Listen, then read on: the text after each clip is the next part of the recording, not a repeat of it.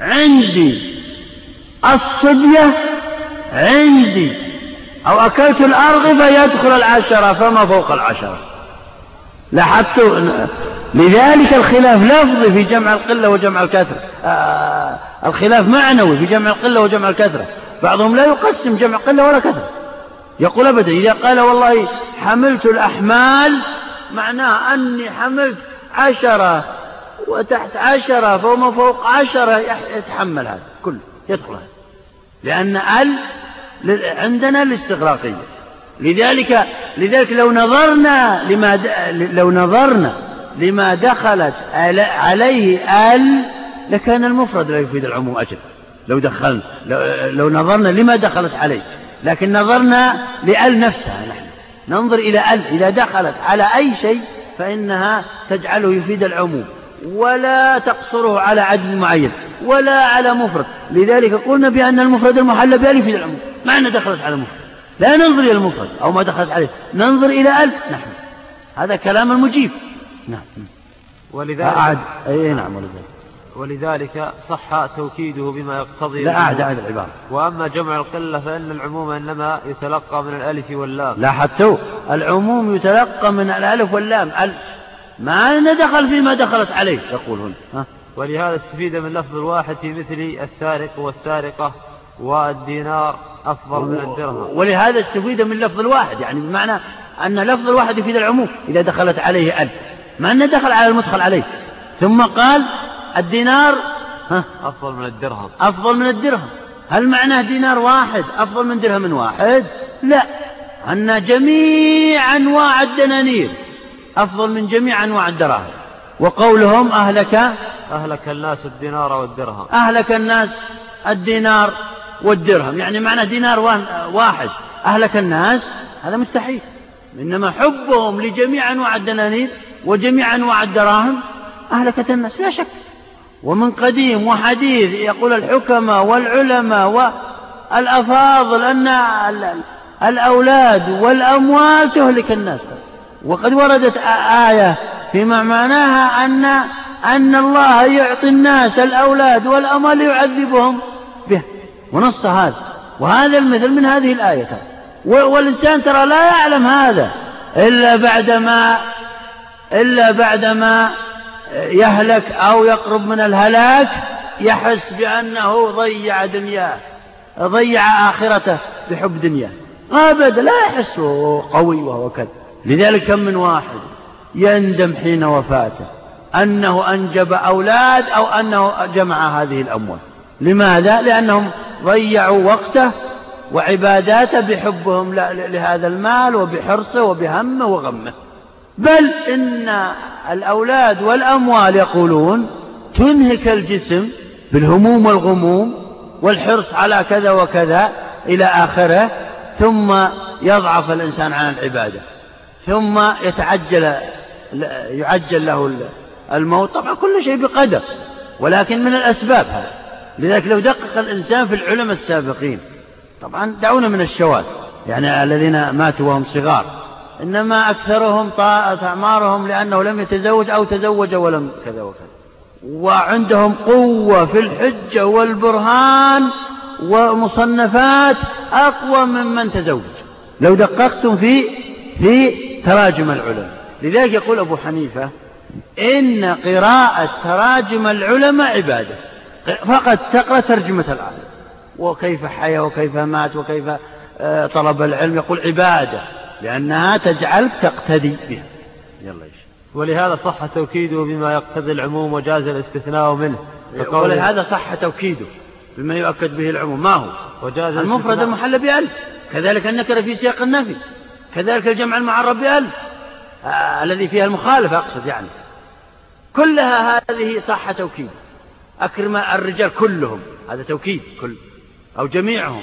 نعم. ولذلك صح توكيده بما يقتضي العموم وجاز الاستثناء منه كقوله تعالى إن الإنسان لفي خسر إلا الذين آمنوا. إلا الذين آمنوا. استثنى جميع المؤمنين من الإنسان. وهو مفرد محل بأن هذا يدل على أن المستثنى من عام وهو الإنسان يلا شوف والاستثناء وإخراج ما لولاه لدخل تحت الخطاب. هذا تعريف الاستثناء سيأتينا إن شاء الله من المخصصات المتصلة. آه الاستثناء إخراج ما لولاه يعني لولا الاستثناء لدخل تحت الخطاب. أكرم الطلاب إلا زيدا. لولا إلا لدخل زيد مع مع المكرمين. لكن إلا اللي تسببت آه، عليها الإخراج بدون إكرام. ها أعد التعريف. والاستثناء والاستثناء إخراج ما لولاه لدخل تحت الخطاب. إخراج ما لولاه لولا إلا لدخل هذا المستثنى تحت الخطاب وهو أكرم الطلاب. نعم يلا. وقولهم إنه يصح أن يقول ما عندي رجل بل رجلان. آه أراد الآن أن يجيب طبعا هو أجاب الآن على كلام من؟ على كلام أبي هاشم. وأجاب عن المذهب عن المفرد المحلى بأل وهو قوله يعني أنه ورد في أنه واقع في القرآن أن الشارع جعل المفرد المحلى بأل يفيد العموم منها هذه الآية. السارق والسارقة والزانية والزاني وإن الإنسان لفي خسر إلا الذين. كل هذه تدل على أن إيش؟ المفرد المحلى بأل الآن سيجيب عن كلام العكبر السابق الذي ذكرناه أنه قال ما عندي رجل بل رجلان. طبعا أجاب عنه من حيث الفرع الفقهية ومن حيث إيه؟ العقيدة. الآن سيجيب عن كلامه هنا. ها قال. وقوله إنه يصح أن يقول ما عندي رجل بل رجلان قلنا قوله بل رجلان. قرينة لفظية تدل على أنه استعمل لفظ العموم في غير موضوعه. نعم. نقول له إن أنك قلت ما عندي رجل هذا تفيد العموم. لكن قولك بعد ذلك بل رجلان هذه هذه قرينة دلت على أنه لا يراد بما سبق العموم. خصصت. يعني ما عندي رجل بل عندي رجلان. يعني عندي رجلان أنا نفيت أن يكون عندي رجل واحد. وإنما الذي عندي رجل. هذا الذي أردته. وهذه قرينة تصرف العموم إلى الخصوص. مثل ها؟ ولا يمنع ذلك من حمله على موضوعه عند عدم القرينة. عند عدم القرينة عند عدم قوله بالرجلان هذه قرينة. لو حذفتها لا أفاد العموم. ها. وكما أن لفظة الأسد إذا استعملت في الرجل الشجاع بقرينة لا يمنع من استعمالها في موضوعها وحملها عليه عند الإطلاق. نعم. لو قال رأيت أسدا هذا يفيد العموم. يفيد الحقيقة وهو أنه رأى الحيوان مفترس. لكن لو قال رأيت أسدا يخطب. هذا بان من هذه القرينة أن المراد الرجل الشجاع. لكن لو حذفنا كلمة يخطب ما الذي يحصل؟ تعود الأولى على إفادتها للحقيقة. يعود الأول على إفادة الحقيقة. كذلك هنا لما قال ما عندي رجل بل رجلان. هو الآن أتى بقرينة على أنه ليس مرادها العموم وإنما مرادها أن يثبت عنده رجلان. لو حذف بل رجلان عادت العبارة على إفادة العموم كما قلنا في الحقيقة والمجاز. نعم. وأما لفظة من فهي من مؤكدات العموم وتمنع من استع... وتمنع من استعماله في مجازه. نعم. ولتأثيرها في التوكيد ومنعها من التوسع واستعمال اللفظ في غير العموم. واستعمال اللفظ في غير العموم تطرق الوهم إلى القائل بنفي التعميم فيما خلت منه والله أعلم. أي نعم. هنا يقول في هنا يقول في كلمة من هذه لا شك أن لها فائدة ما عندي من رجل لكن ليست فائدتها أنها تفيد العموم إنما تفيد توكيد العموم وفرق بين إفادة الشيء وبين التوكيد بين بين إفادة الشيء ابتداء وبين توكيده فرق بينهما إفادة الشيء ابتداء ما عندي رجل هذا أفاد ابتداء العموم لا شك وأن العموم ظني أيضا أفاد أن العموم هنا ظني. لا شك أن أن دلالة العموم ظنية وليست قطعية. صيغ العموم تفيد العموم ظنا. لكن لو قال ما عندي من رجل أفاد العموم قطعا. لاحظت الفرق بينهما؟ لماذا؟ لأنه مؤكد. بمن؟ والتأكيد فائدته هو عدم الاتساع وتضييق المفهوم على السامع. ما عندي من رجل. لا شك أن هذا قطعي وأنه لا يدخل التخصيص. لا قال ما عندي من رجل. لكن إذا قال ما عندي رجل ما عندي رجل هنا إفادة العم ظني وأنه يدخل التخصيص واضح الكلام؟ إن شاء الله وش فيه؟ هناك أدلة خارجية كثيرة تدل على القصد في هذه الآية والآية الأخرى العقيدة يعني إيه؟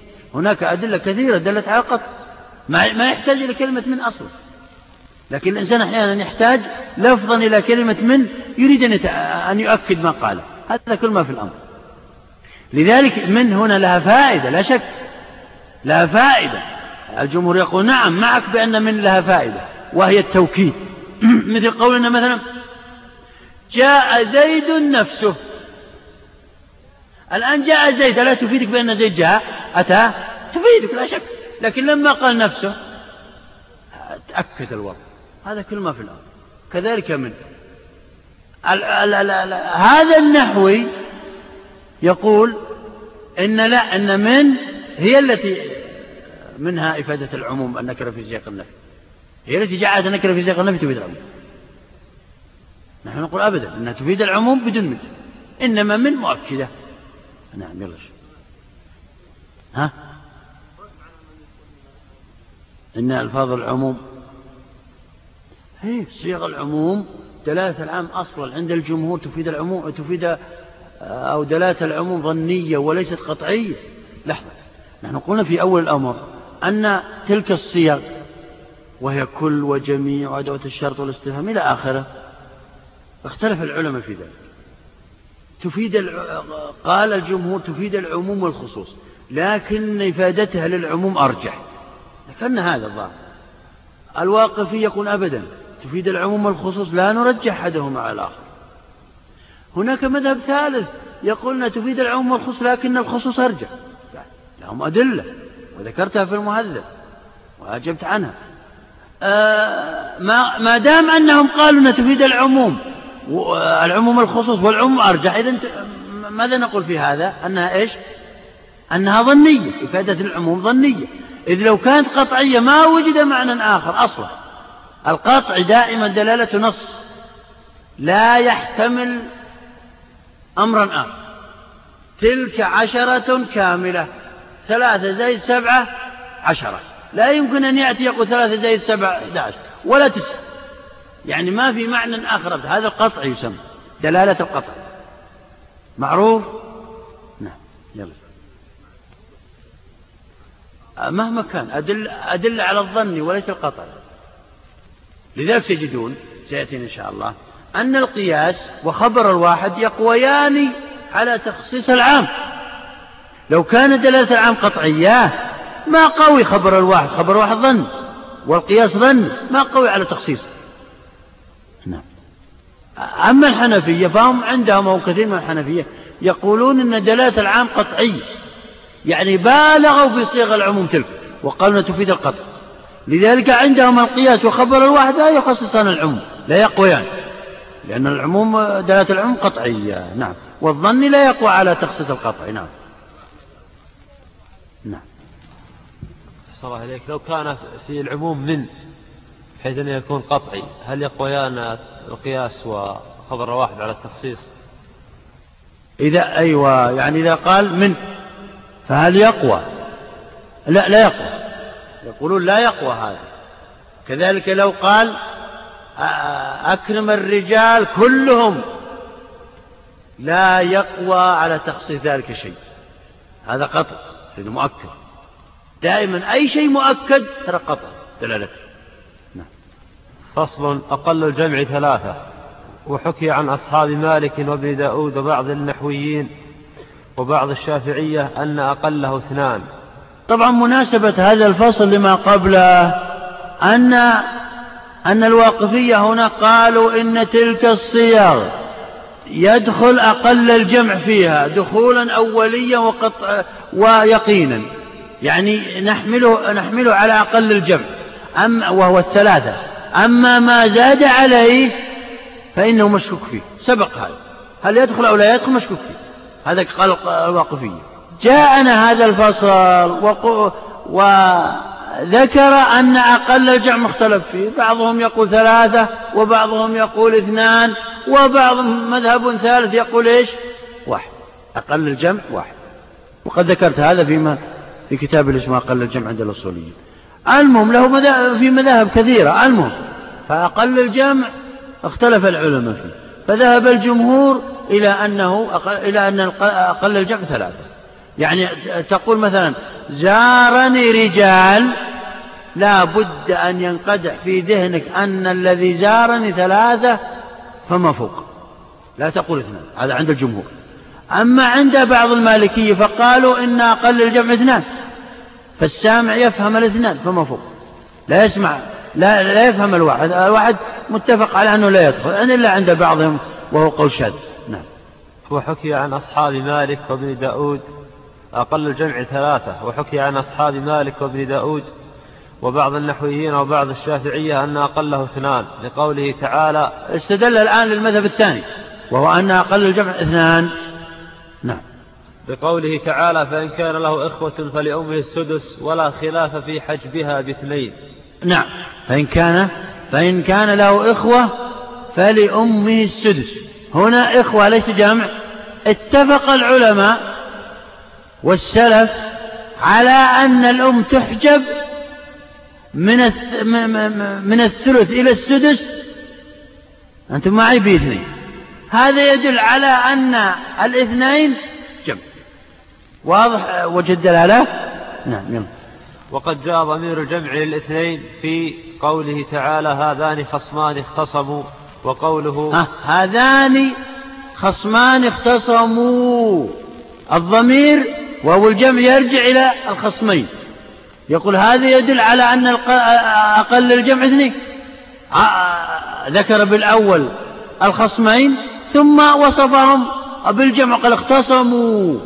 لو كان أقل لو كان أو لو لم يكن أقل الجمع اثنين لما قال اختصموا لقال اختصما ولكن قال اختصموا.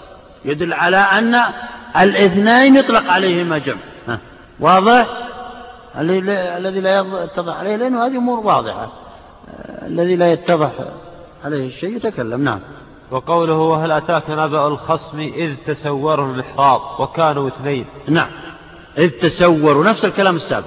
إذ تسوروا مع أن آه، في الآية أو الوارد فيه أنهما خصمان. نعم. وقوله أن طائفتان من المؤمنين اقتتلوا. كذلك. وصف الطائفتين بقول اقتتلوا وعاد الضمير إلى الاثنين وهذا يدل على أن الاثنين يطلق عليهم جمع. وقوله وإن تتوبا إلى الله فقد صغت قلوبكما. كذلك عائشة وحفصة في قصتهم المعروفة فقد صغت قلوبكما. هنا جمع القلبين إلى قلوب. هذا يدل على أن أن الاثنين يطلق عليهما جمع. إذ لو لم يطلق عليهما جمع لقال فقد صغت قلباكما. أو فقد صغى قلباكما. ما قال هذا؟ وإنما قال قلوب. هذا يدل على أن الاثنين يطلق عليهما جمع.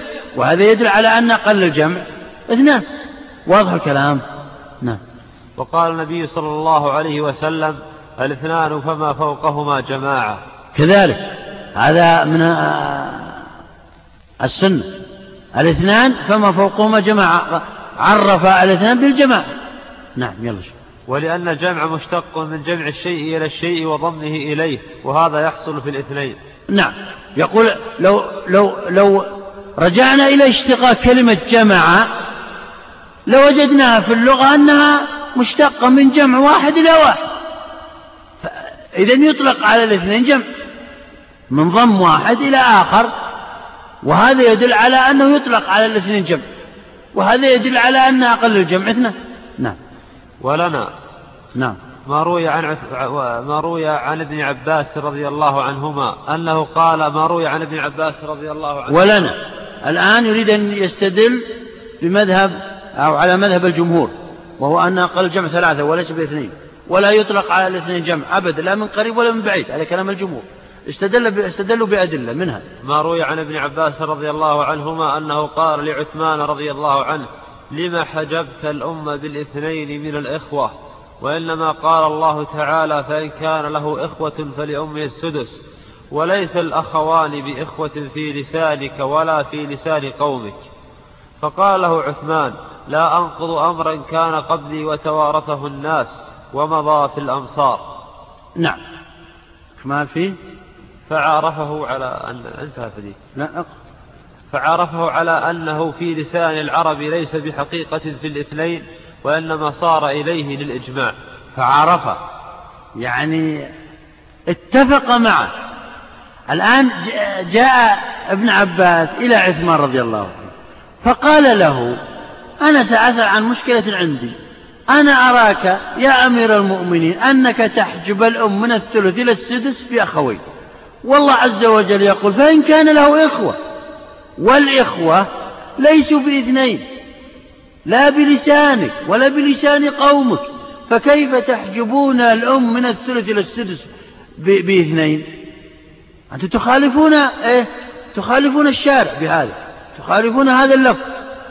عثمان رضي الله عنه ما أنكر عليه ذلك ما قال والله هذا آه، الإخوة بلسان العرب آه، اثنين. إنما وافقه على ذلك. قال كأنه قال أنا معك على ذلك. ولكن أجمع من كان قبلي على حجب الإخوة على حجب الأم من الثلث إلى السدس بإيه؟ بإثنين. وأنا لا أريد أن أن أنقض الإجماع. يعني كان أبو بكر كان الرسول وكان أبو بكر وكان عمر يحجبون الأم من الثلث إلى السدس بإثنين. ولم ينكر عليهم أحد. أنا لا ننقض ذلك الإجماع. فهنا هذا الدليل يعني محصور فيما يلي وهو أن عثمان وافق ابن عباس على أن الإخوة لا يطلق على الاثنين على أن الاثنين لا يكون جمع أبدا. واضح الكلام؟ هذا مراده في هذا الاستدلال. نعم. دليل ثاني. أن أهل اللسان فرقوا بين الآحاد والتثنية والجمع وجعلوا لكل واحد من هذه المراتب لفظا وضميرا مختصا به فوجب أن يغاير الجمع فوجب أن يغاير الجمع والتثنية كمغايرة التثنية للآحاد. نعم. هنا من الأدلة على الاستقراء والتتبع لكلام العرب. يقول إن العرب فرقوا بين الواحد والإثنين والثلاثة في التعبير. فقال في الواحد هو ضمير الغاية. وقالوا في الاثنين هما. وقالوا في الثلاثة هم. و وغايروا أيضا في ضمير المخاطب وجميع الضمائر في هذا. أنت وأنتما وأنتم. وغير ذلك.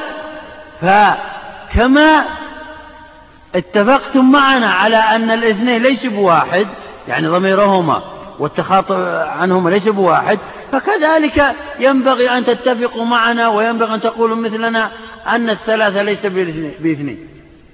فكل له ضمير. إذ لو كان الاثنان جامع لقالوا في الاثنين هم وأنتم ولما تكلفوا في التفريق بينهما في التخاطب. لكنهم تكلفوا لأنهم ليس في جمع لأن الاثنين غير الثلاثة. نعم. ولأن الدليل آخر أن أهل اللسان فرقوا بين الآحاد والتثنية والجمع. نعم. وجعلوا لكل واحد من هذه المراتب لفظا وضميرا مختصا به. نعم. و... فوجب أن يغاير الجمع التثنية كمغايرة التثنية الآحاد. نعم. ولأن الاثنين لا ينعت بهما الرجال والجماعة في لغة أحد. واضح الدليل الثاني؟ الآن أتى بالدليل الثالث وهو قوله ها أن أن الاثنين لا ينعتان بالجمع والجمع لا ينعت بالتثنية أبدا. لا تقول جاءني رجلان كرام أبدا. ولا تقول جاءني رجال كريمين فدل على فدل عدم النعت أحدهما بالآخر على أن الاثنين ليسوا بجمع. لو كانوا جمع لجاز أن تقول جاءني الرجلان جاءني رجلان كرام لجاز وهذا لم يرد في لسان العرب. أو علماء لو كان الاثنان جمعا لجاز نعته وصفته بالجمع ولكنه لا يجوز وهذا يدل على لا يطلق عليه جمع. نعم. ولأن الاثنين لا ين لا ينعت بهما الرجال والجماعة في لغة أحد. فلا تقول رأيت رجالا اثنين ولا جماعة رجلين ويصح أن يقال ما رأيت رجالا وإنما رأيت رجلين ولو كان حقيقة فيه لما صح نفيه. أين نعم. هنا يستدل بدليل آخر. أن الجمع أو التثنية لا يوصف بها جمع والجمع لا يوصف به التثنية. فلا تقول زارني رجلان طوال لا يمكن. ولا تقول زارني رجال طويلان لا يمكن. فالتغاير هذا يدل على أن لكل صيغة فلو كان التثنية كالجمع سواء بسواء لما خالفوا في الصفة في الوصف هذا. لقالوا آه، كل عبارة تجوز. كذلك كذلك من الأدلة أنك تنفي أن يكون عندك اثنان ولكن لا تنفي أن يكون عندك جمع. فلا فمن سألك فقال هل عندك أحد؟ تقول عند عندي رجال. ولكن لا تقصد بأن ما عندك من الرجال هم اثنان. لا يصح كلامك إذا لست لغوي إذا قلت إذا كان عندك اثنان فتقول عندي رجال هذا لا يجوز. بل تقول عندي رجلان إذا كان حقيقة عند ما عندك إلا هذا. وهكذا في في اللغة العربية. لا يمكن أن يطلق على التثنية جمع ولا العكس. نعم. وأما ما احتجوا به فغايته أنه جاز التعبير بدأ يجيب؟ عن أدلة أصحاب المذهب الثاني وهم القائلون بأن أقل الجمع اثنان. نعم. وأما ما احتجوا به فغايته أنه جاز التعبير بأحد اللفظين عن الآخر مجازا كما عبر عن الواحد بلفظ الجمع في قوله تعالى الذين قال لهم الناس إن الناس قد جمعوا لكم. نعم. هو يقول هنا إنه ما ورد في الكتاب أو السنة من إطلاق الجمع على الاثنين فإنه ورد مجازا وليس بحقيقة. وهذا على مذهب من قال بأن القرآن والسنة يوجد فيهما المجاز. وابن قدامة وجمهور العلماء على هذا. كما أنه يطلق على الواحد الجمع يطلق على الواحد كما في الآية. الذين قال لهم الناس إن الناس قد جمعوا لكم فاخشوهم.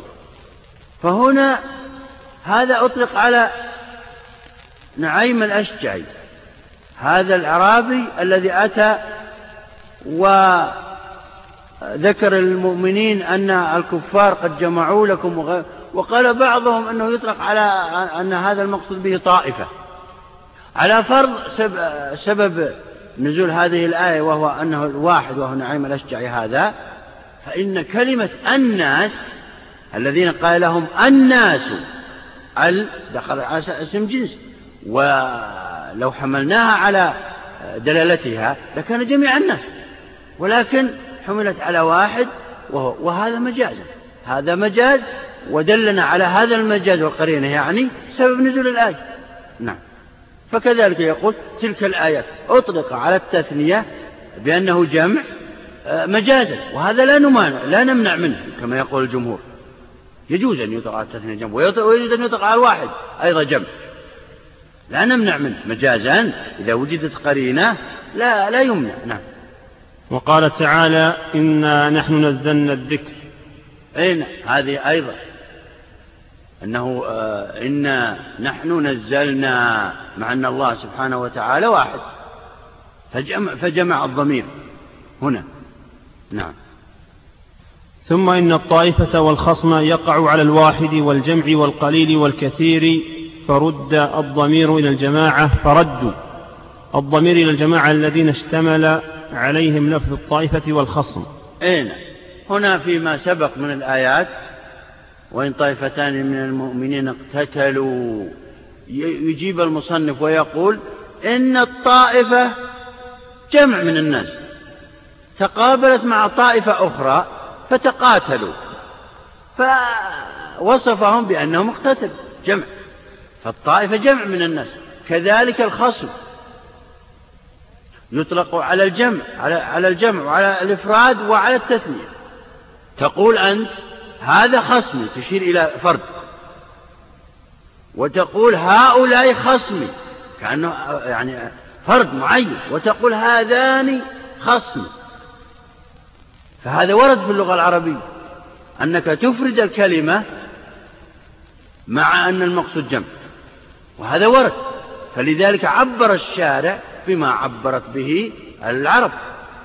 نعم.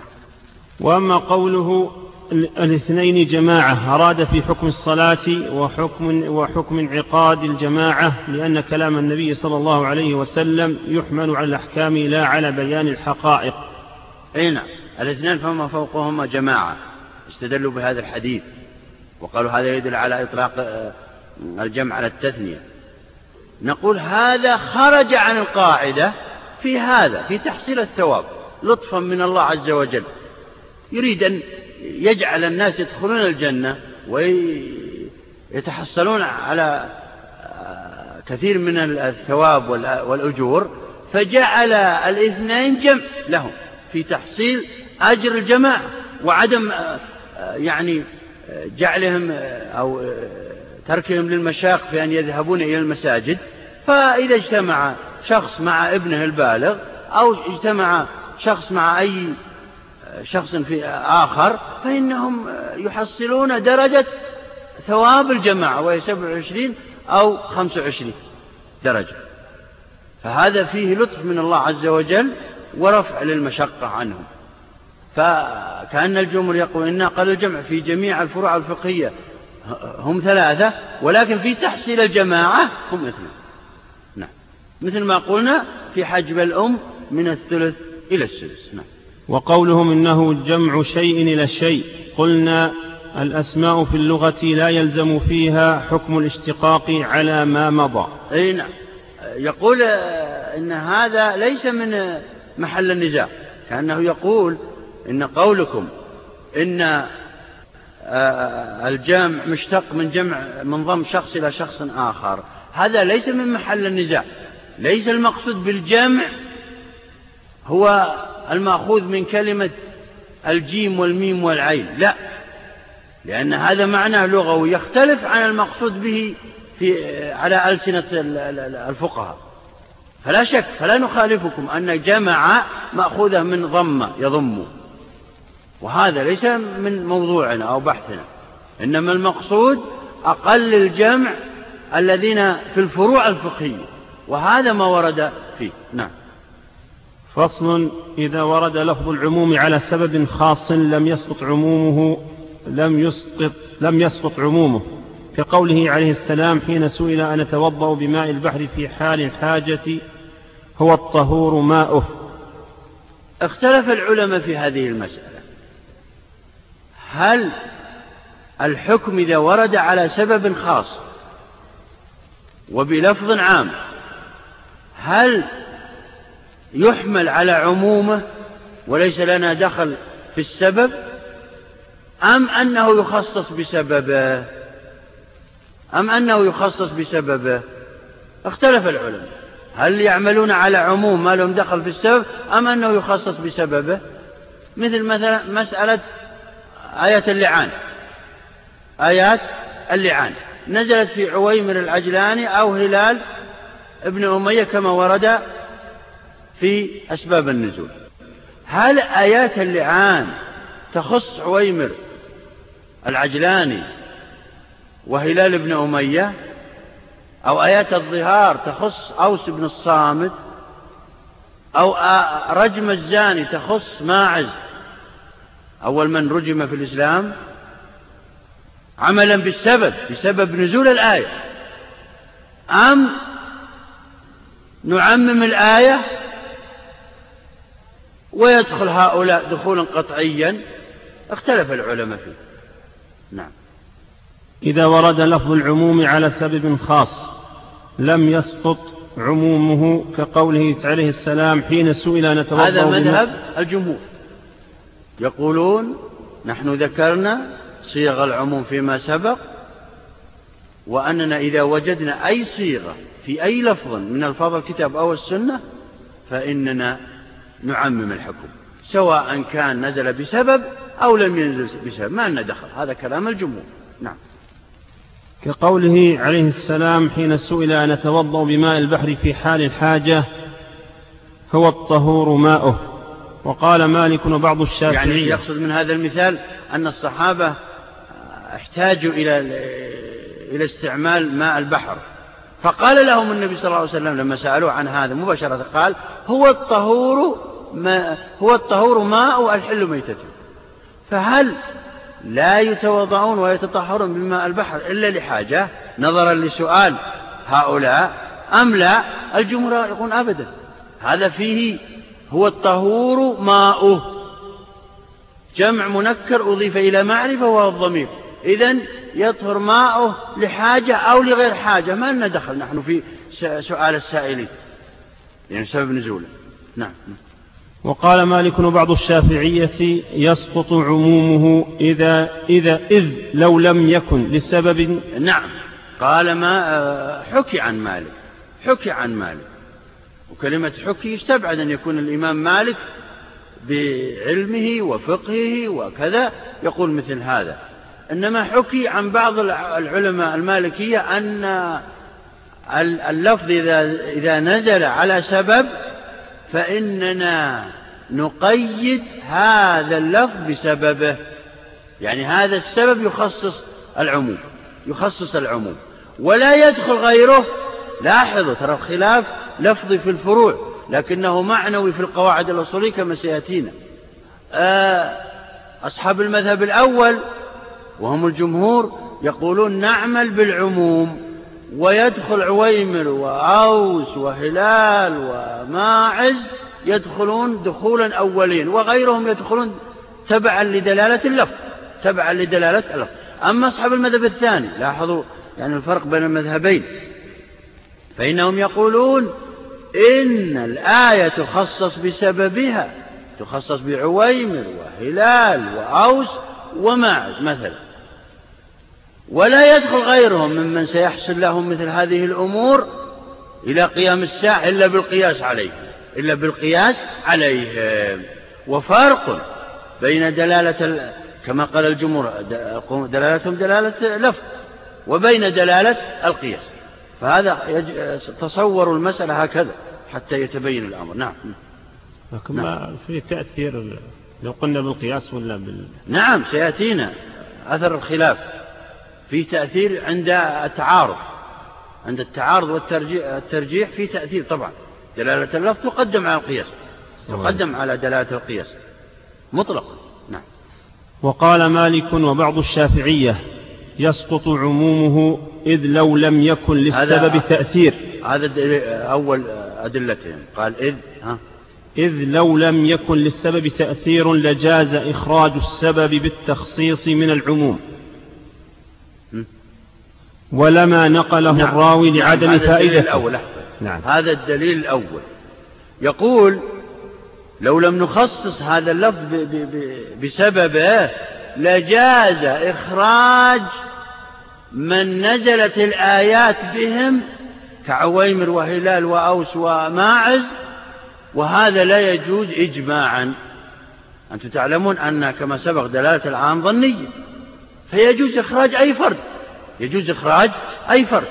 لكن لو قال لو قال لو لم نخصص السبب لو نخصص اللفظ العام بسببه لجاز إخراج هؤلاء عن الحكم وهذا لا يجوز قطعا. فيقولون يلزم من عدم خروجهم قطعا أن الحكم مختص بهم أن الحكم والألفاظ مختصة بهم بهؤلاء بمن نزلت بهم يعني. ها هذا الدليل الأول نعم.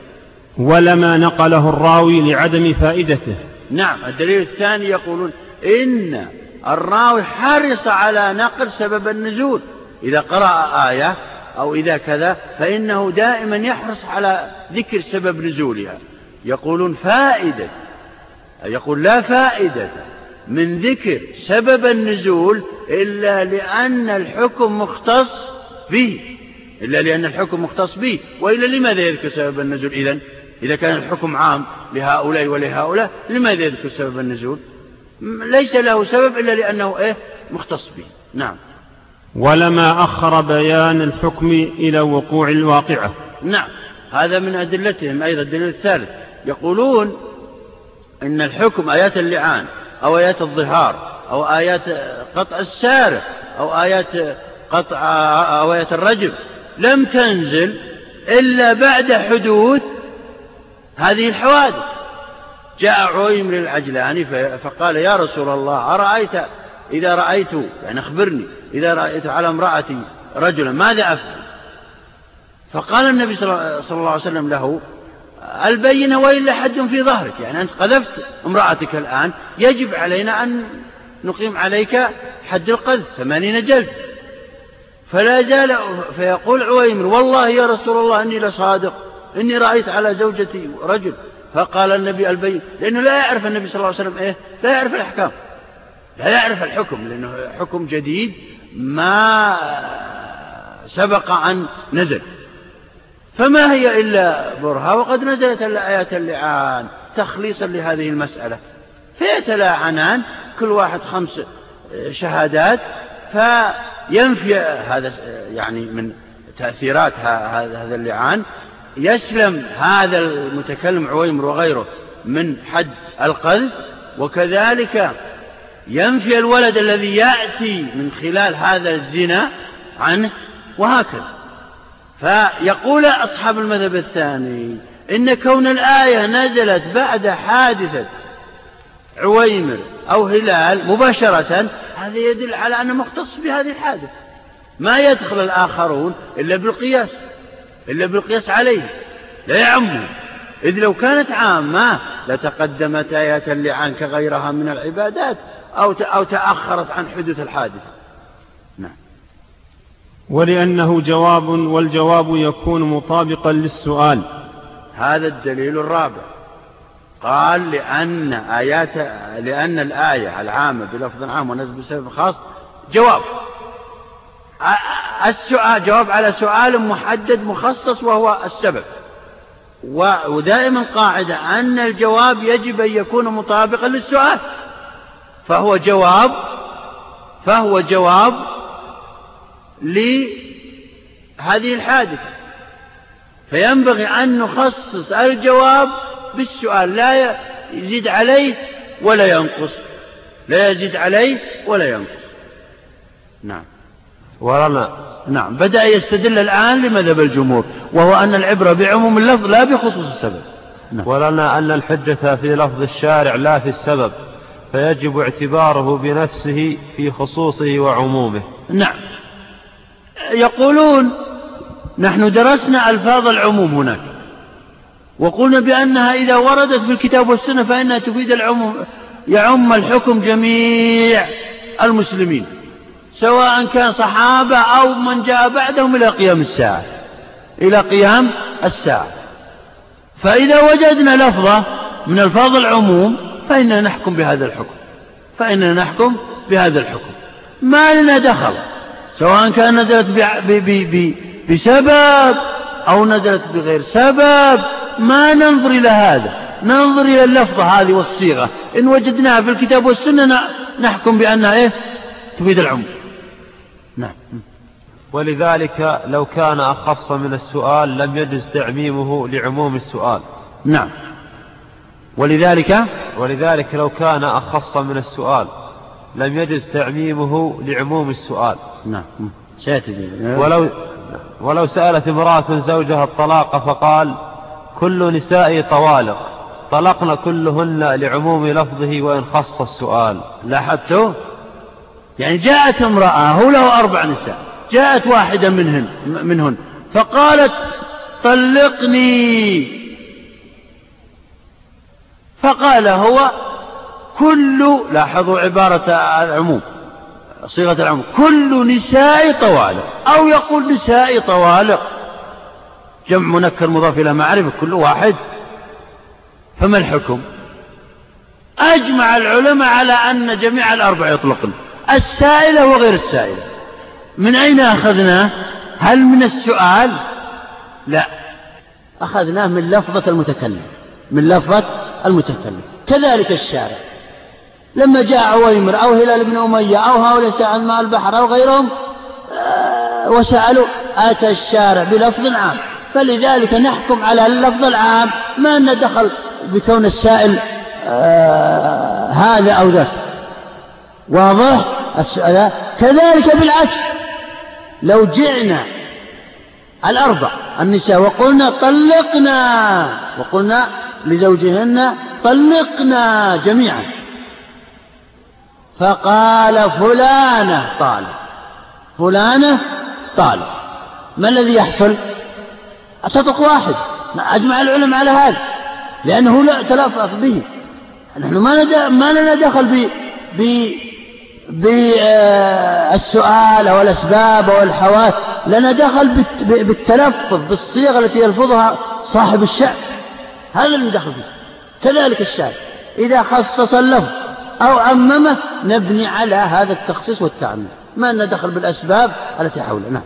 ولذلك ولذلك يجوز أن يكون الجواب معدولا عن سنن السؤال. فلو قال قائل أيحل أكل الطع... أيحل أكل الخبز والصيد و...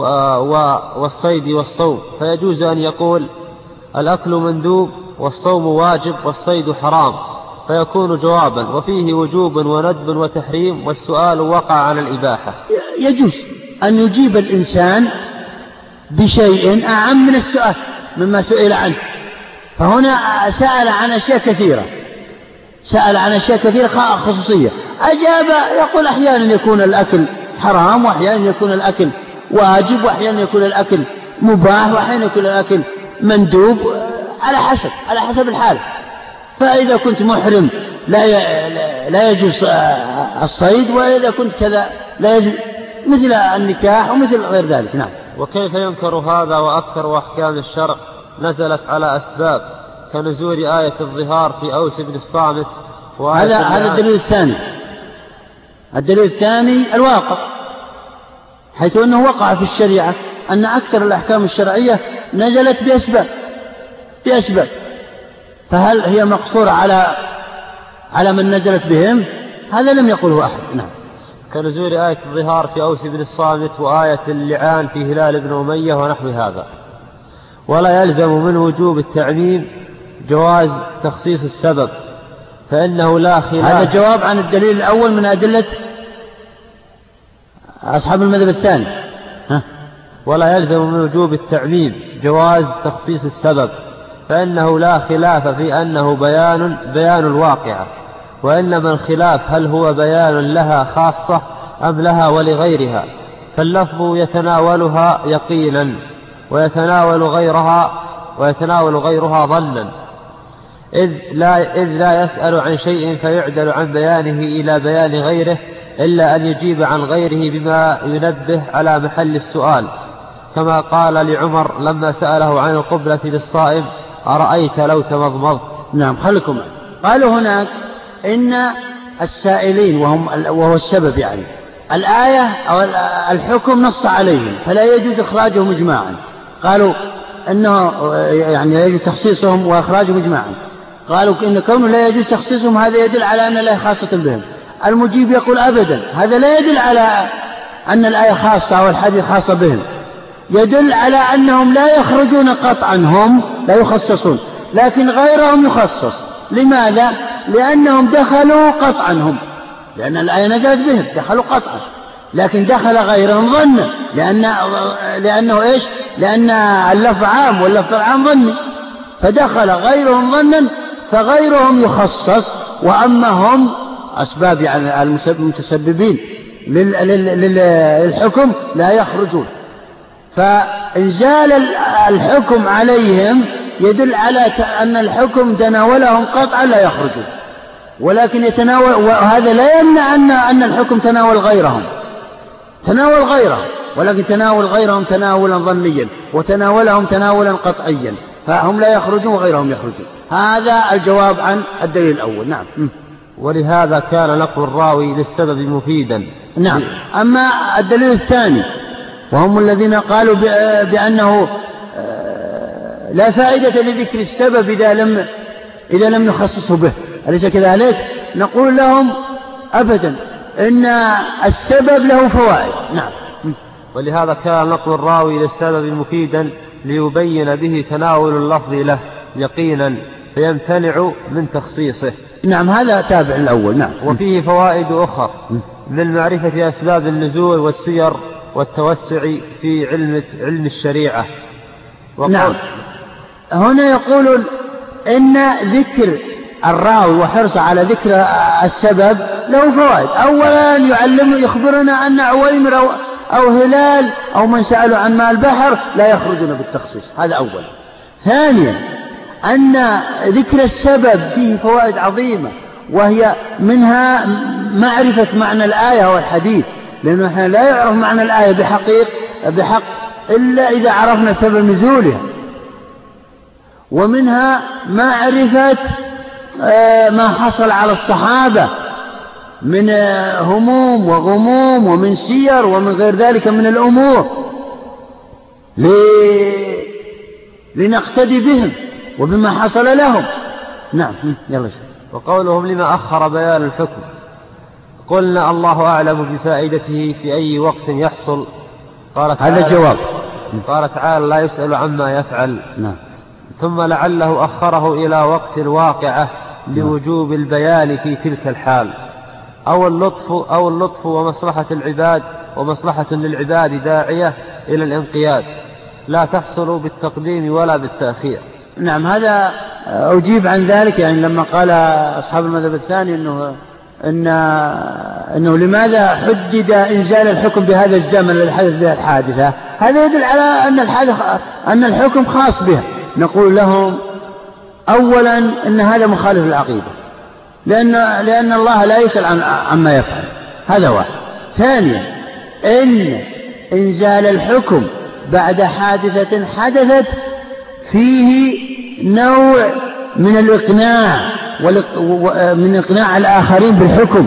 لأن الإنسان إذا كان متلهفا إذا كان متلهفا لحل مشكلته ثم نزل نزلت آيات لحلها أو أحاديث فإن هذا يقع في النفس موقع غير موقع لو أنزلت بغير سبب.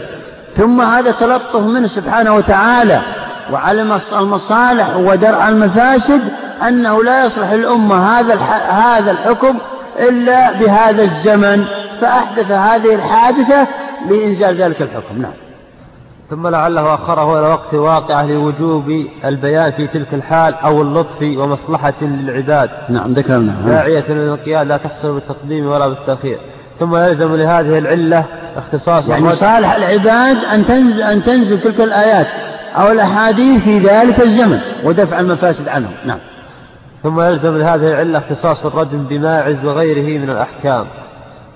وقولهم نعم يلزم على كلامكم. يلزم على كلامكم أن أن أن أن, أن تلك الآيات النازلة على أسباب أن أن أكثر الأحكام تخص تخص أصحابها. فيخص الزنا أو الجلد والرجل بماعز وغيره من ممن نزلت فيهم آيات. نعم. وقولهم تجب المطابقة قلنا يجب أن يكون متناولا له أما أن يكون مطابقا له فكلا. نعم. هذا جواب عن دليلهم الرابع عن دليلهم الرابع. الذين قالوا أن أن السبب حادثة والحكم آه، جواب. والجواب آه، يجب أن يطابق السؤال فيكون هذا الجواب للسائلين ولمن حدث من مطابقا لهم لا يتعداهم إلى غيرهم إلا بقياس يجاب عنهم نقول أبدا هذا هذا غير صحيح.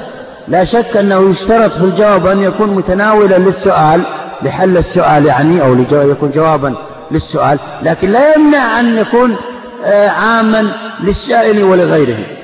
مثل الرسول صلى الله عليه وسلم لما سئل عن ماء البحر والطهور. قال هو إيش؟ هو الطهور ماء الحل ميتة. فأجابهم وذكر شيئا آخر لم يسألوا عنه. هذا أجابهم وهذا هو المراد. ثم زاد لعلمه بأننا تحتاجون إلى هذا المأكول منه. نعم. بل لا يمتنع أن يسأل عن شيء فيجيب عنه وعن غيره. كما سئل عن الوضوء بماء البحر فبين لهم حل ميتته. فصل. نعم. نعم. فصل. نعم. فصل. قول الصحابي نهى رسول الله صلى الله عليه وسلم عن المساعدة وصلى الله على نبينا محمد. نقف على هذا الفصل. بسم الله الرحمن الرحيم. والصلاة والسلام على أشرف الأنبياء والمرسلين. اللهم اغفر لنا ولشيخنا وللسامعين.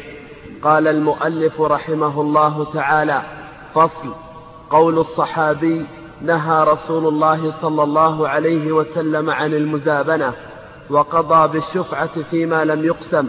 يقتضي العموم. نعم. لا زلنا في مسائل العموم وصيغ العموم. إذا قال الصحابي نهى رسول الله صلى الله عليه وسلم عن شيء. نهى. قال هذه العبارة أمر أو حكم أو قضى رسول الله صلى الله عليه وسلم. هل هذه العبارة وهذا اللفظ يفيد العموم؟ يعني حكى لنا قضية الصحابي. هو لا يحكي لنا قولا. يقول قال رسول الله صلى الله عليه وسلم كذا وكذا. هنا آه، صيغة العموم إذا كان في اللفظ صيغة عموم نستعملها كل وج... كما سبق كل وجميع وأدوات الشرط والاستفهام والإستغراقية إذا دخلت على الجمع والمفرد والمثنى وسائر والنكرة في سياق النفي. كل هذه صيغ واضحة وهو الجماعة. كل هذه صيغ واضحة. إذا جاءنا في اللفظ في الكتاب والسنة هذا هذا هذا اللفظ جاءنا في الكتاب والسنة نعرف أنه العموم ندخل معهم. لكن القضية هنا أن النبي صلى الله عليه وسلم مر يوما فوجد شخصا يبيع بالمزابنة وهي بيع التمر بالتمر. أو فنهاه. فنهاه. جاء الصحابي وكان مرافقا للنبي صلى الله عليه وسلم وقال نهى رسول الله عن المزابنة فهل ندخل نحن معه في هذا النهي؟ ندخل في اللفظ يعني ندخل في العموم. لا شك أنه اتفق العلماء على أننا منهيين. لكن بعضهم يقول إننا ندخل في عموم هذه الحكاية وبعضهم يقول إننا ندخل بالقياس. يعني نقيس أنفسنا على ذلك المنهي إذا نحن منهيين. الجمهور يقولون إن إننا ندخل بعموم هذه الصيغة وهو نهى رسول الله عن المزابنة بمعنى نحن منهيين عن بيع التمر بالتمر أو أمر بكذا. أو قضى بكذا أو حكم بكذا النبي صلى الله عليه وسلم. إذا قال الصحابي هذه العبارة ندخل معهم بصيغة اللفظ. ولاحظوا مر علينا أن أثر الخلاف حتى يتصورون تتصورون المسألة أكثر. أثر الخلاف أن الجمهور يقول ندخل ويكون فيه قوة دلالة علينا على أننا ندخل. لأن دلالة العام دلالة لفظية وهي أقوى من القياس. أما بعضهم يقول لا ندخل إلا بالقياس والقياس والقياس لا شك أنه أضعف من النص. لا يلجأ إلى القياس إلا عند تعذر النص. هذا الفرق بين فإذا تعارض مثلا قياس ونص فإن نقدم القياس لأن دلالة لفظ. فإن نقدم النص واللفظ لأن تسمى دلالة نصية دلالة لفظية تقدم على القياس العقلي. لا شك. هذا يتبين عند المجتهدين. أما العوام فلا يعرفون الفرق بينهما. يعرفون أنهم منهيين عن كذا وكذا وكذا. وأنا أخبرتكم أن علم أصول الفقه لا يطلبه ولا يصبر عليه إلا طالب العلم الحقيقي الذي يريد أن يستنبط أحكاما شرعية من الآيات التي يقرأها أو الأحاديث التي تمر عليه من نفسه. يعرف طرق الاستنباط. نعم. فالجمهور يقولون إن هذه العبارة إذا قال الصحابي نهى ندخل معهم دخولا عن طريق العموم. هذا مذهب الجمهور. نعم. أعد العبارة إذا قال إذا قول الصحابي قول الصحابي نهى رسول الله صلى الله عليه وسلم عن المزابنة وقضى بالشفعة فيما لم يقسم يقتضي العموم. وقال قوم لا عموم له لأن الحجة في المحكي لا في لفظ الحاكي نعم. قال قوم أبدا هذا اللفظ إذا اقتصر عليه فلا ندخل معهم مع المنهيين ولا مع المأمورين ولا مع المقضي عليهم ولا المحكوم عليهم. لماذا؟ وقالوا لا ندخل إلا بقياس. نقيس أنفسنا على أنفسهم على نفس ذلك المنهي ونكون مثله في مرتبته. ما هو تعليلهم؟ قال إن هذا الصحابي حكى لنا قضية عين عين خاصة بشخص معين. ف فالذي يعنينا هو المحكي لا الحاكي صيغة الحاكي لا تعنينا وهي صيغة الصحابي يعني هو الحاكي المسألة. والمحكي هو الفعل الذي رأى النبي صلى الله عليه وسلم ينهى عنه. فإذا كان يعنينا صيغة المحكي فقط فإن الأمر يحتمل عدة احتمالات. نعم. لأن الحجة لأن الحجة في المحكي لا في لفظ الحاكي والصحابي يحتمل أنه سمع لفظا خاصا أو يكون عموما أو يكون فعلا. لحظة. إذا كان كانت الحجة في المحكي وهو الفعل المنهي عنه وهو ما مر النبي صلى الله عليه وسلم على شخص ونهاه بالذات بعينه فإن الأمر يحتمل. عدة احتمالات. الاحتمال الأول والصحابي يحتمل أنه سمع لفظا خاصا. أنه سمع لفظا خاصا. كأن النبي قال له قال لشخص معين يا هذا لا تفعل كذا. هذا خاص لأن الإشارة تخصص من المخصصات. نعم. أو يا فلان يا زيد يا عمرو لا تفعل كذا لأنه خصص باسم معين. هذا واحد. أو يكون عموما. أو كما يزعم الجمهور فيما سبق أنه عام. أنه مر على رجل يبيع المزابنة وهي بيع التمر بالتمر. آه وقال من فعل هذا أو أنا أنهى عن من فعل هذا هذا عام لأن فيه من وهي إيه؟ آه موصولة. نعم. أو يكون فعلا لا عموم له.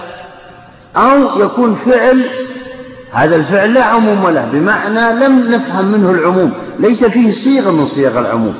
لم يرد النبي صلى الله عليه وسلم في هذه الحادثة شيئا نتمسك به. نعم. وقضاؤه بالشفعة لعله حكم لعله حكم في عين. وقضاءه بالشفعة يعني قضى الصحابي حكى وقال قضى النبي صلى الله عليه وسلم بالشفعة.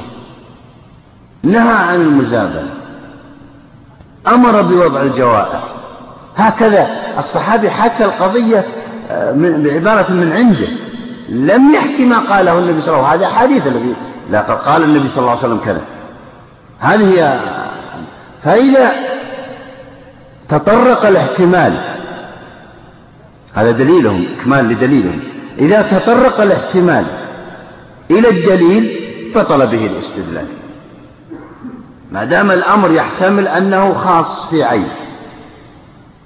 أو يحتمل ويحتمل أنه عام. ويحتمل أنه في قضية واندثرت وانتهت ولا أثر لها عند الصحابة. إذا يحتمل الأمر احتمالات آه، لم نرجح أحدها على الآخر. وإذا تطرق الاحتمال إلى الدليل بطل به الاستدلال وهذه قاعدة أصولية ترى. إذا تطرق الاحتمال إلى الدليل بطل به الاستدلال. يعني لم نرجح أحد الاحتمالات. بمرجح نعم. وقضاؤه بالشفعة لعله حكم في عين أو بخطاب خاص. أو بخ... كأنه يمثل الآن. كأنهم هم أصحاب المذهب الثاني يمثلون. يقول قد يكون النبي صلى الله عليه وسلم خصص شخصا أنه أنه لا شفعة فيه أو أنه لا له الشفاعة أو له الشفعة في هذا الأمر له الشفعة في هذا الأمر. قضية في عين شخص معين. لا تعم جميع المسلمين. نعم. أو بخطاب خاص مع شخص فكيف يتمسك بعمومه؟ أم كيف يثبت العموم مع التعارض والشك؟ نعم. يقول ما دام وجدت هذه الاحتمالات الثلاثة السابقة ولم يوجد مرجح لأحدها فلا يجوز أن نرجح أحدها بدون مرجح. إذا تساوت. ليست ليس أحدها أولى من الآخر حتى نرجحه بدون مرجح. فإذا تساوى الشيء فهذا هو الشك. ما هو الشك؟ هو تساوي الطرفين. تساوي الطرفين. لذلك الشك لا يبنى عليه أحكام. لا تبنى عليه الأحكام نهائيا الشك. مهما كان الشك. لكن إذا غلب على الظن هنا رجحنا أحد الطرفين. نعمل به يجب العمل بما غلب على الظن. هذا هو دليل أصحاب المذهب الثاني. وهو أن هذا أن الحجة في المحكي وليس في الحاكي. الحجة في المحكي والمحكي آه، لم يتبين أنه عام. ولم يتبين أيضا أنه خاص. فإذا كان الطرفان متساويين فلا يجب أن نرجح أحدهم على الآخر أنه عام أو خاص. ولنا إجماع الصحابة رضي الله عنهم. هنا بدأ بذكر أدلة الجمهور على أن هذا عام يعمنا ندخل معهم مع المنهيين. فلا يجوز لنا أن نبيع بالمزابنة ويستحب وضع الجوائح وإلى آخره كما سيأتينا. بدلالة بدلالة اللفظ لا بالقياس.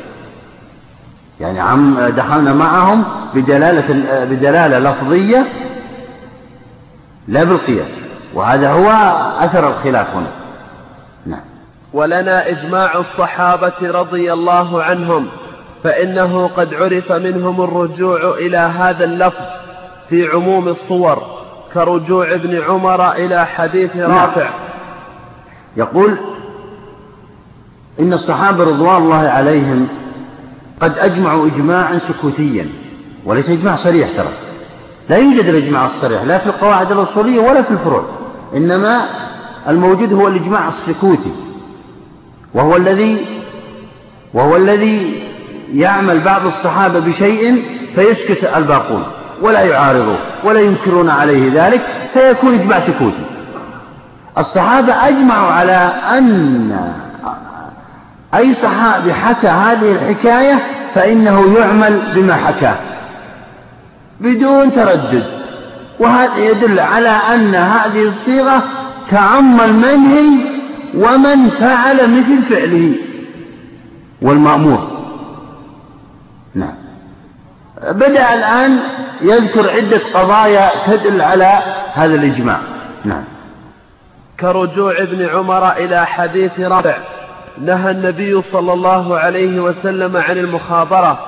نعم. يقول ابن عمر كنا نخابر أربعين سنة.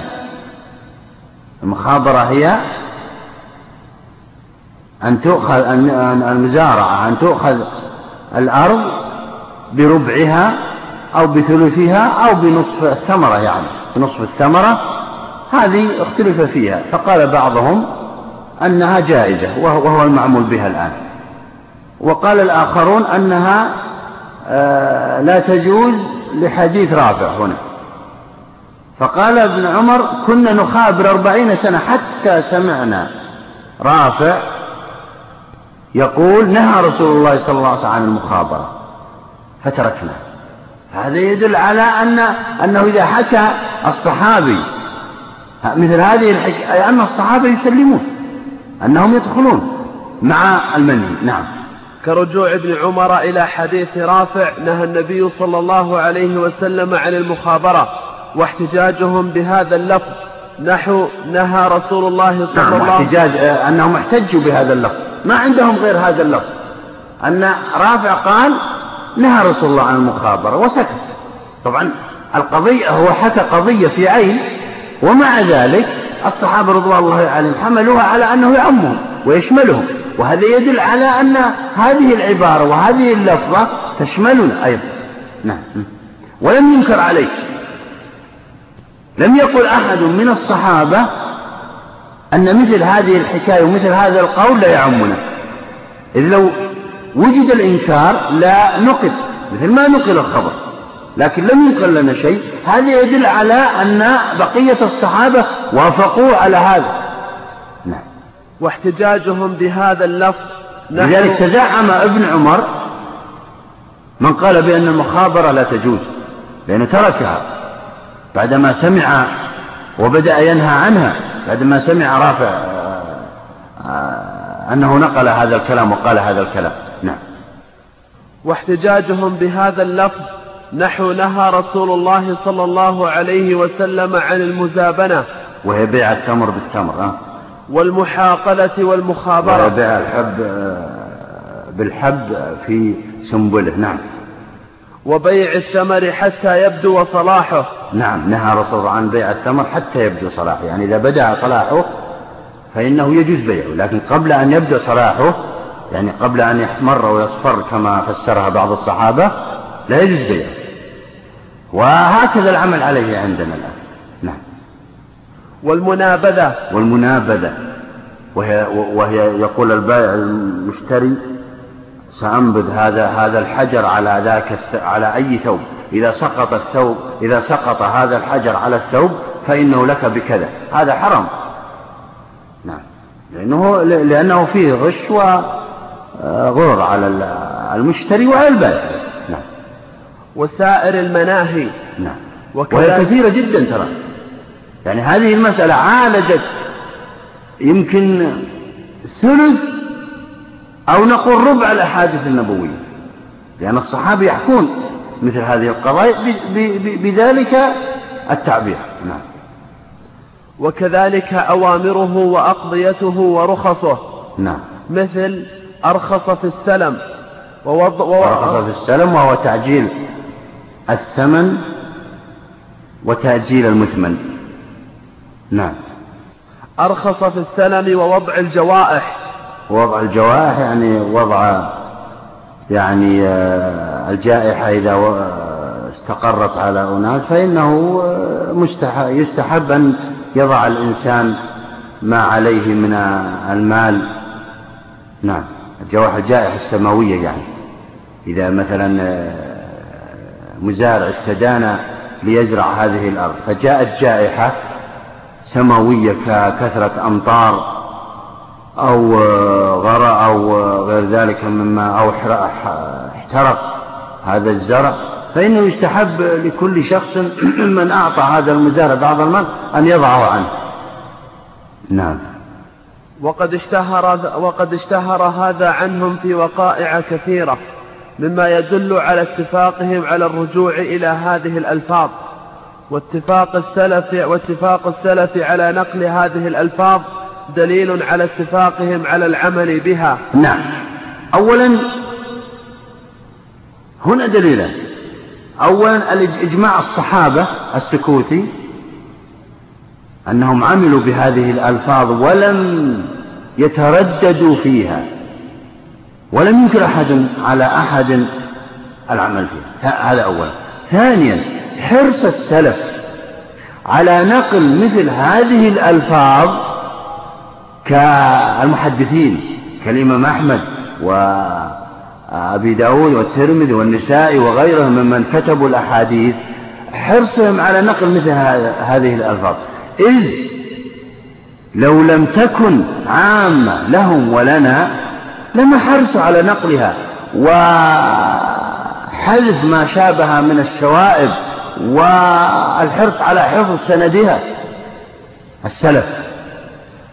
فهذا يلزم منه أنها أننا ندخل معهم كالأحاديث القولية والفعلية. لا فرق بينها. نعم.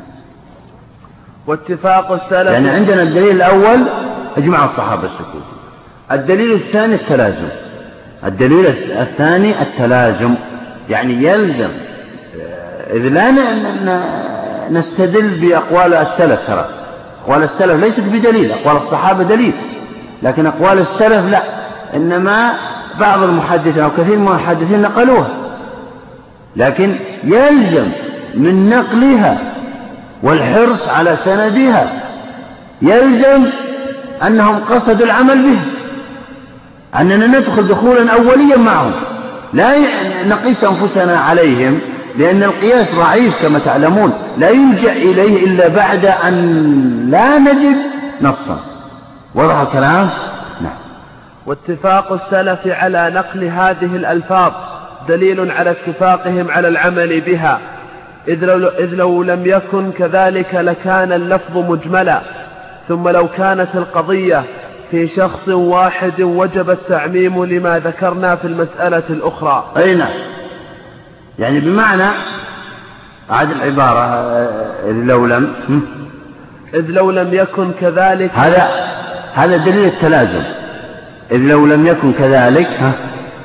إذ لو لم يكن كذلك يعني إذ لو لم يقصدوا العمل بها ها؟ لكان اللفظ مجملا. لكان اللفظ مجمل يعني كونهم آه لم يقصدوا العمل بها إنما نقلوها هكذا لكان اللفظ مجمل. هل هو يعمل به أو لا يعمل به؟ وننتظر قرينة تدلنا على ترجيح أننا نعمل به أو لا نعمل به لأن المجمل هو المشترك. لكان قول الصحابي قضى رسول الله أو نهى أو أمر مثل قول مثل العين لفظ العين رأيت عينا. لا يعلم هل هو العين هل هي الشمس أم الذهب أم الجاسوس أو كذا أو عين العين الباصرة أو عين أو العين الجارية. مترددين بين هذه الألفاظ. وهذا غير صحيح ليست مجملة بل نفهم منها المقصود. ما الذي أفهم من المقصود؟ هو التلازم السابق الذي قلناه. وهو أنه يلزم من نقلهم وحرصهم عليها أنه يستفاد منه إذا المجمل لا ينقل ترى. لأن المجمل لا يعمل به حتى يرد دليل يرجح أحد المعاني. نعم. ثم لو كانت القضية في شخص واحد وجب التعميم لما ذكرنا في المسألة الأخرى. ها. هنا بين أن الخلاف لفظي. خلاف لفظي بالنسبة للفروع. أما بالنسبة للقواعد الأصولية لا الخلاف معنوي. يقول على فرض على فرض كلامكم يا أصحاب المذهب الثاني أنها قضية في عين فإنه فإن تعمنا عن طريق القياس. يعني بمعنى نقيس أنفسنا على على من نهي عن ذلك فنكون منهيين عن طريق القياس. كما قلنا في المسألة السابقة وهي إيه هل العبرة بعموم اللفظ أم بخصوص السبب؟ كما سبق ذكر مذهبان. المذهب الأول أن العبرة بعموم اللفظ ما لنا دخل بكون هذا اللفظ نزل بسبب أو لم ينزل بسبب ما لنا دخل. هذا تكلمنا عنه فيما سبق. أصحاب المذهب الثاني قالوا لا. إن العبرة إن, إن, إن, إن اللفظ إذا نزل بسبب معين فإن هذا الحكم يخصص بسببه. ولا يعمنا إلا عن طريق القياس. والخلاف لفظي فأحكام الظهار أو اللعان نزلت بأسباب. لا شك كما قلنا فيما سبق. لكن تعمنا فالجمهور يقول عمنا بلفظها. ما أن دخل كون نزلت بسبب عويمر العجلاني أو هلال بن أمية أو غير ذلك ما حدث لهم أو عباد بن الصامت أو غيره. ما أن دخل في هذا. هذا الجمهور. لأن دخل في هذا اللفظ الذي نزل. هل هو عام أو غير عام؟ إذا كان عاما نعمل به. وإذا كان و و وإذا لم توجد صيغة عموم فإن لا فإنها خاصة بشخص معين. أما أصحاب المذهب الثاني قالوا لا.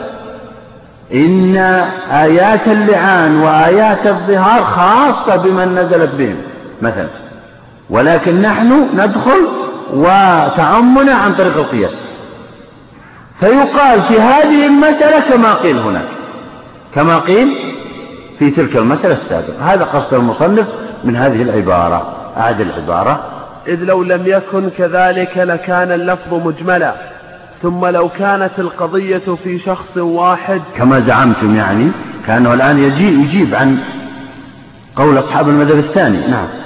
ثم لو كانت القضية في شخص واحد وجب التعميم لما ذكرنا في المسألة الأخرى. نعم. واضح الكلام ولا غير واضح مشاهد فصل. وما ورد من خطاب مضاف إلى الناس والمؤمنين. دخل فيه العبد لأنه من جملة من اختلف العلماء في هذه المسألة. العبيد. العبد وهو الرقيق. سقطت عنه أحكام كثيرة. سقط عنه صلاة الجماعة لمن قال بوجوبها وصلاة الجمعة وسقط عنه الجهاد والحج وسقط عنه التغريب.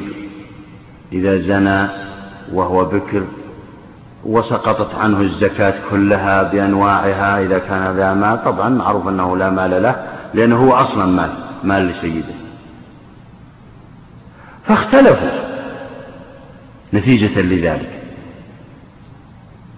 إذا ورد في القرآن أو في السنة يا أيها الناس يا أيها المؤمنون يا أيها الذين آمنوا لا تجتمع أمتي على ضلال. هل العبد يدخل مع الناس ويدخل مع المؤمنين ومع المسلمين ومع الأمة أم لا؟ ولا يخرج إلا بدليل. خرج عن بعض الأحكام. هل هو أصلا هو داخل لكن أخرج بدليل؟ أو هو الأصل أنه خارج ولا يدخل في بعض الأحكام إلا بدليل؟ وضحت المسألة الآن. الجمهور قالوا بأنه أصلا في الأصل هو يدخل. قاعدة أن الأصل داخل ولكن أخرج عن بعض الأحكام وسقطت عنه لأدلة مخصصة له لأدلة مخصصة له. فقال وما ورد من خطاب مضاف إلى الناس والمؤمنين. دخل فيه العبد لأنه من جملة من يتناوله اللفظ وخروجه عن بعض نعم. التكاليف. يقول لأنه من جملة من, من جملة من يتناوله اللفظ فهو من الناس ليس من الجن. الأناس المعروفين وهو من المؤمنين مؤمن بالله وهو من المسلمين وهو من الأمة. يعتبر من الأمة الإسلامية. فهو داخل أصلا لكن سقطت عنه بعض التكاليف لمخصصات. هذا مذهب الجمهور. ها ثم عللوا وقالوا خرج وخروجه عن بعض التكاليف لا يوجب رفع العموم فيه كالمريض والمسافر والحائض. إي نعم. يقول خروجه عن بعض التكاليف يعني بمعنى سقطت سقط عنه الحج وسقطت عنه فرض صلاة الجماعة يصلي ظهرا. وصلى وسقط عنه الجهاد إلى آخره والتغريب إذا زنى وهو بكر وغيره سقط عنه. خروجه لعذر ومخصص قياسا على المريض والمسافر. فالمريض طبعا كل إنسان يجب عليه القيام للصلاة لكن إذا مرض الإنسان سقط عنه القيام. يصلي قاعدا ويكون له مثل أجر القائم إذا كان مريضا. المسافر يجب عليه أربع ركعات في الظهر إذا سافر فإنه تسقط إيه؟ عنه ركعتان. يسقط عنه الصيام أداء ويقضيه فيما بعد في أثناء سفره. فهنا سقط عنه لعذر ومخصص وهو كونه مسافرا أو كونه مريضا أو كونها حائضا أو كونها كونها نفساء تسقط عنها الصلاة وتسقط ويسقط عنها الصيام أداء. طبعا تقضي. فهؤلاء الأربعة سقطت عنه هل معنى ذلك أنهم ليسوا مخاطبين أصلا؟ لا هم مخاطبين. إذا زال عنه السفر وإذا زال عنه المرض وإذا زال عنها الحيض وإذا زال عن النفاس فإنها تعود كما كانت كذلك يقولون قياسا. كذلك يقولون العبد. فإنه سقطت عنه تلك التكاليف لعذره وهو الرق. فإذا أخذ حريته واعتقه سيده فإنها تعود له. وتجب عليه جميع التكاليف. نعم. هذه العبارة. وخروجه. وخروجه عن بعض التكاليف لا يوجب رفع العموم فيه كالمريض والمسافر والحائض.